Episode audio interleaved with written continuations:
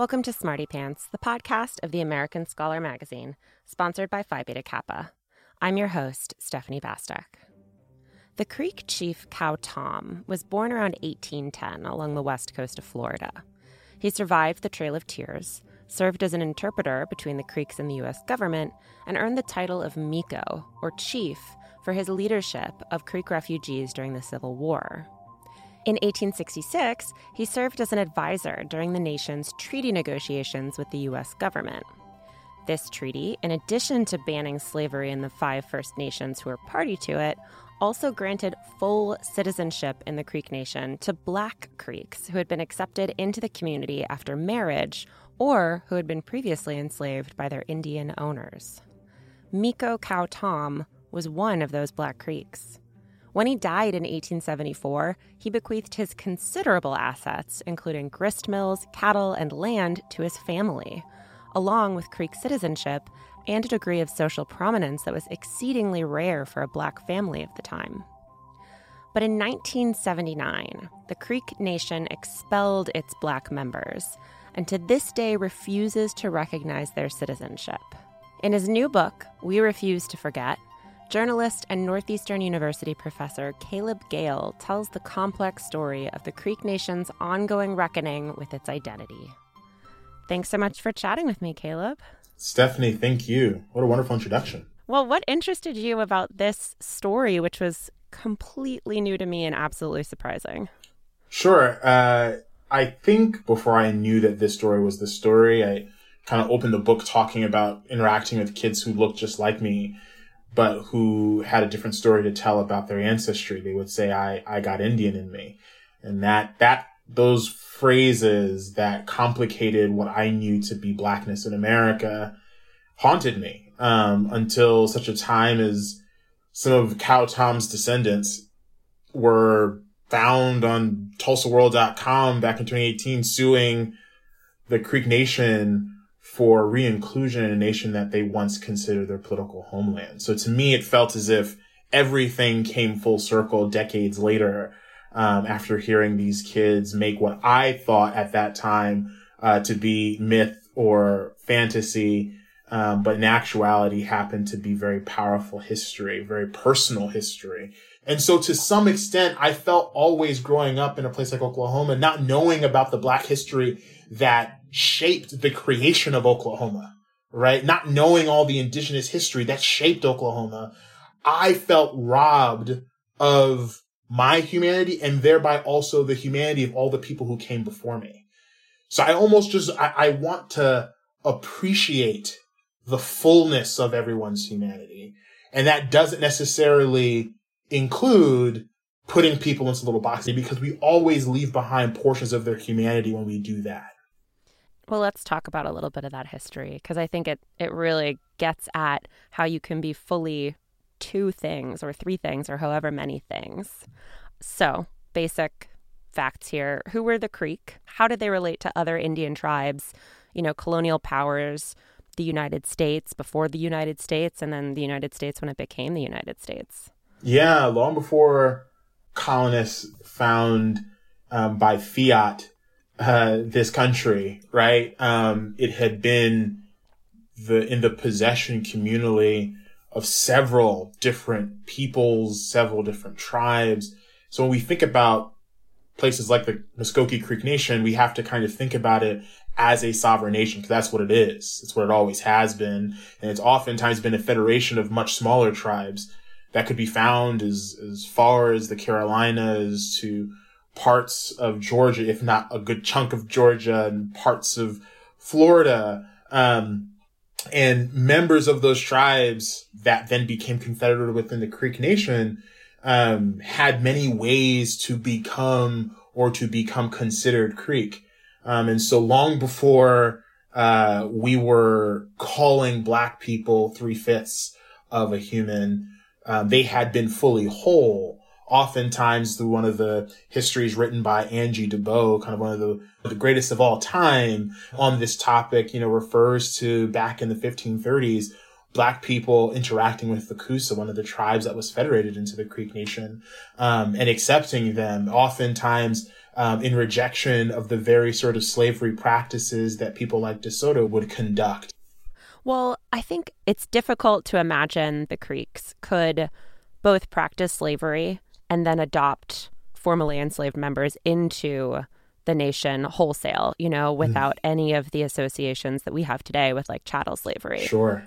How does that work? Yeah. I mean, you have to understand that their practices of slavery didn't emerge strictly with white dudes showing up on shores and claiming it as theirs, right?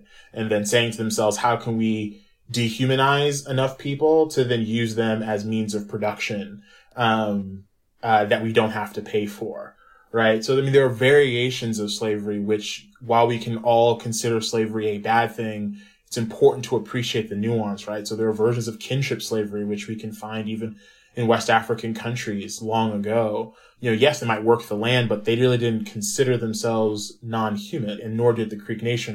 In fact, they had the wholeness of their humanity and could still break bread after working in the land all day.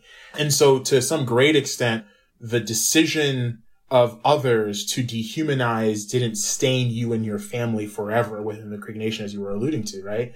Oftentimes, it just meant that that was the marker that other people had on you. But within the Creek Nation, if you were adopted into the nation, if you had kids, if you married someone, you lost the vestiges of slavery. You stopped being, right, less than.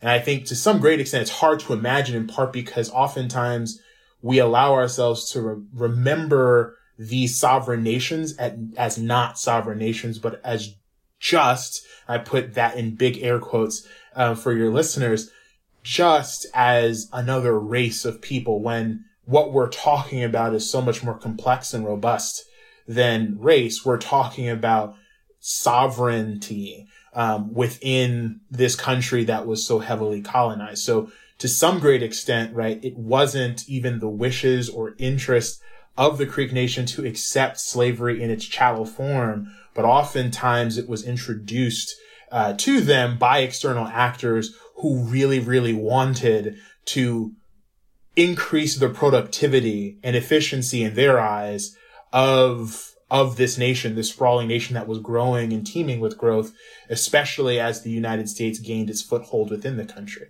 That oftentimes it wasn't taken wholeheartedly with joy, one, and then two, when it was practiced, it were, it was practiced in a variety of different ways.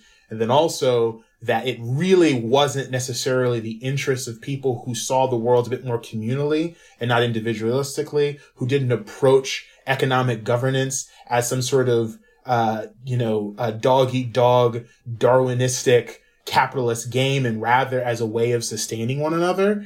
In that model of communal living, slavery just doesn't have as much of a place or use. Right. I mean, I think in U.S. history, it's pretty difficult to extract the idea of slavery from the idea of race. But mm-hmm. it, it almost seems possible in the Creek Nation. It almost seems that, like, before being civilized, also big scare quotes, yeah. by the United States, the, the Creek didn't really have a concept of race as we think of race. Is that fair? I think that's incredibly fair, right? Like, I wouldn't just limit it to the Creek. Many other peoples, even outside of the conscience of the United States, didn't necessarily think of race in the way that white men who colonized this country did. I think oftentimes race was just a way of otherizing. It wasn't a way of extending the notions of identity in a beautiful way. It was a way of actually kind of providing certain levels of dilution and distance versus proximity to power. It's often also been a way of explaining away pathologies that don't really actually explain the behavior of anybody, but rather to purport an idea about people that they didn't ask you to report in the first place, right? And so that's, that's the difference really when it comes to notions of race, especially outside of the Creek Nation. So when did that change? Because I, given how things are today, it seems quite obvious that the Creek of today and, and a lot of other Indian nations of today do have a conception of race.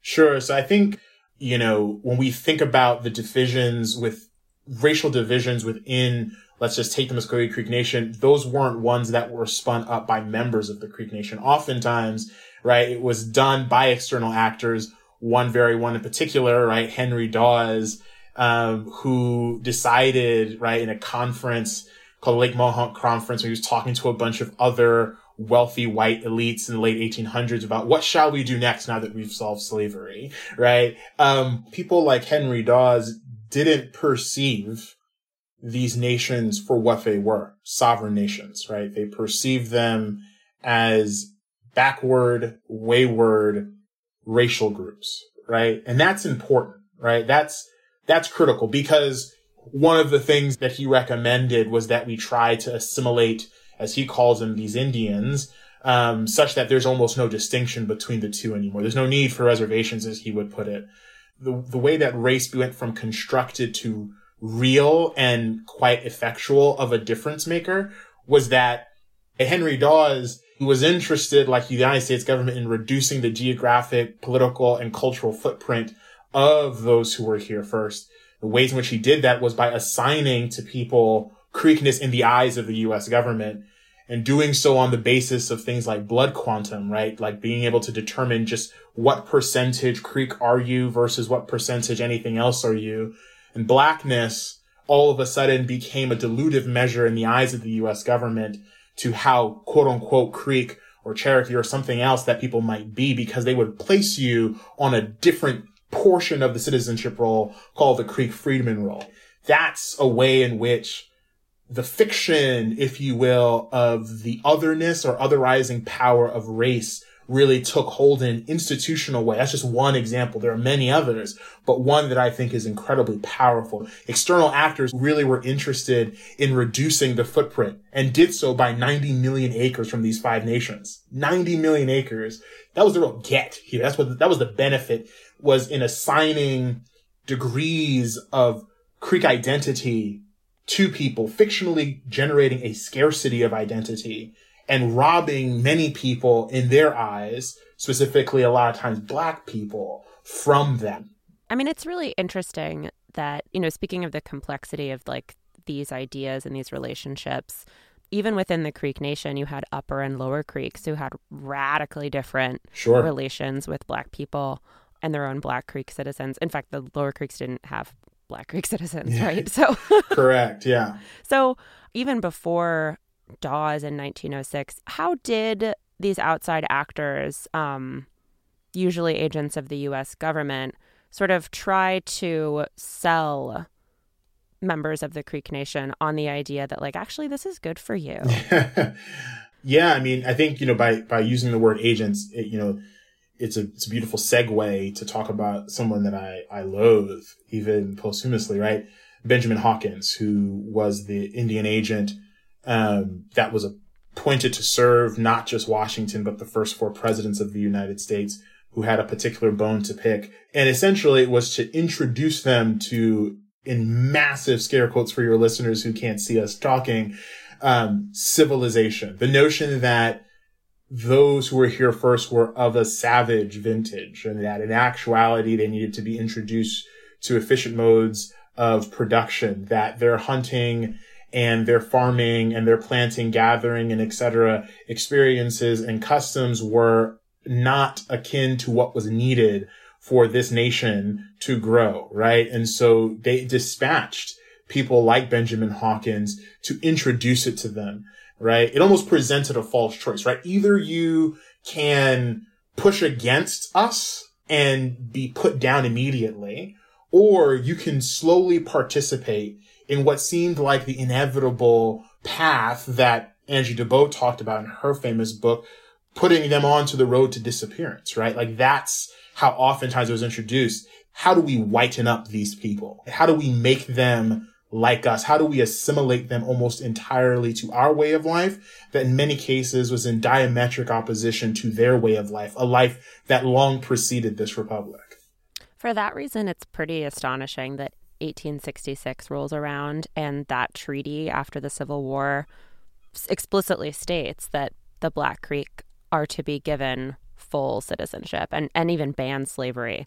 How did that happen, given the longstanding effort to civilize, to whiten? It seems like it undermines that effort directly. You know, we have to remember kind of context that, you know, the Union won, the South lost. I'm, I am oversimplifying for sure. right. Um, and you know, th- they're even saying it in the way that I did is incredibly loaded.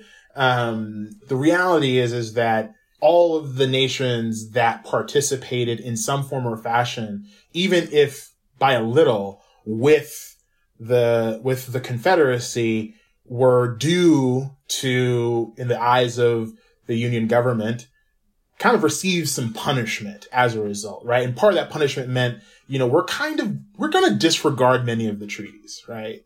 Um, that you all had before. And so now you need to come to the table and engage in a new peace treaty with us.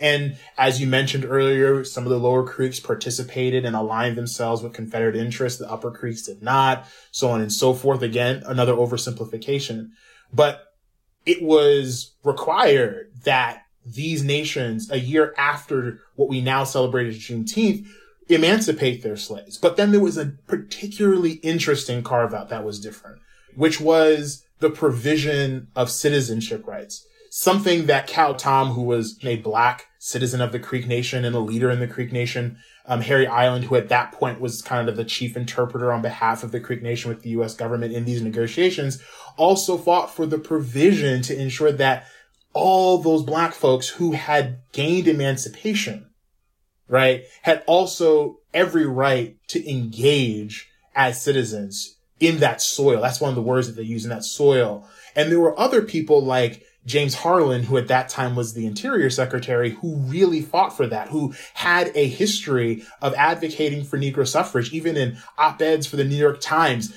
appearing quite more bold than many of our political leaders even today. And so there were a host of people who played a role, but these three people really played a very important role, an outsized role in ensuring the inclusion of black people in their not just emancipation, but their participation as citizens. And that was something that had already been true. Like Cow Tom was accepted as fully Black Creek even before that. Correct. It was just sort of like writing it down, putting exactly. it in a language that the white men would understand. Exactly. Definitely. I mean, I think this is a super interesting inflection point in the story because I think at this time, like, I can't put myself in the shoes of a Creek person or an Indian person at that time. But it would seem to me that in like 1906, these census rolls, you have to go and, you know, recertify that you belong to this nation over again. It would seem pretty transparent at that time that like something's up. This is not really in service of us. But, you know, fast forward to the 70s, and suddenly, you know, like over the course of the 20th century, you see increasing numbers of First Nations using blood quantum, which is basically like what percentage of Indian blood you have, mm-hmm. to determine membership. Can you expand on what changes materially for these nations in that time span? That's something that was initially seen as as poisonous and not even the way that you would define membership in this community or this nation. How does that turn into something that is not exactly embraced or not always embraced, but certainly used by a lot of First Nations. Sure. I mean, look, I think when the US government essentially says, look, this is how you're going to receive your per capita allotments, your settlement, the, the finances, the distribution of finances or capital that were gained from, you know, forced sales of land, or this is how you have to apportion um, the distribution of services, right? Like you might hate a lot of different things about it. I hate a lot of things about the ways in which we think about the distribution of social services in the United States. I hate the fact that you know, whatever. I mean, this is very different. I don't want to compare it, but I just want to say, like, I hate, for instance, how you know, it's rumored that the Biden administration might be means testing folks who might get the relief of student loans, but like, what are you going to do? Right? Like, what, what exactly are you going to do? I'm sure that those who were dealing with Benjamin Hawkins telling them, Hey, actually, I know you know how to ecologically preserve this land and treat this land to feed yourselves, to enjoy your own version of prosperity, but we're going to do it differently. I know you enjoy hunting, but that's not the way in which we're going to operate. I'm sure folks were like, No, I, I don't appreciate that. There were people throughout the 1900s, especially when the Dawes Commission was doing what they were doing, tabulating who was going to be Creek and who wasn't, that tried to opt out of the process. But like, what are you going to do? While it might be incredibly detestable, while it might be something of a fiction, right? The ways in which we're saying you are this percentage X or not, right? What exactly are we going to do about that? And I think that there are a lot of ways in which we can interpret why it is that um, various leaders repurposed its use to, in some cases, exclude people.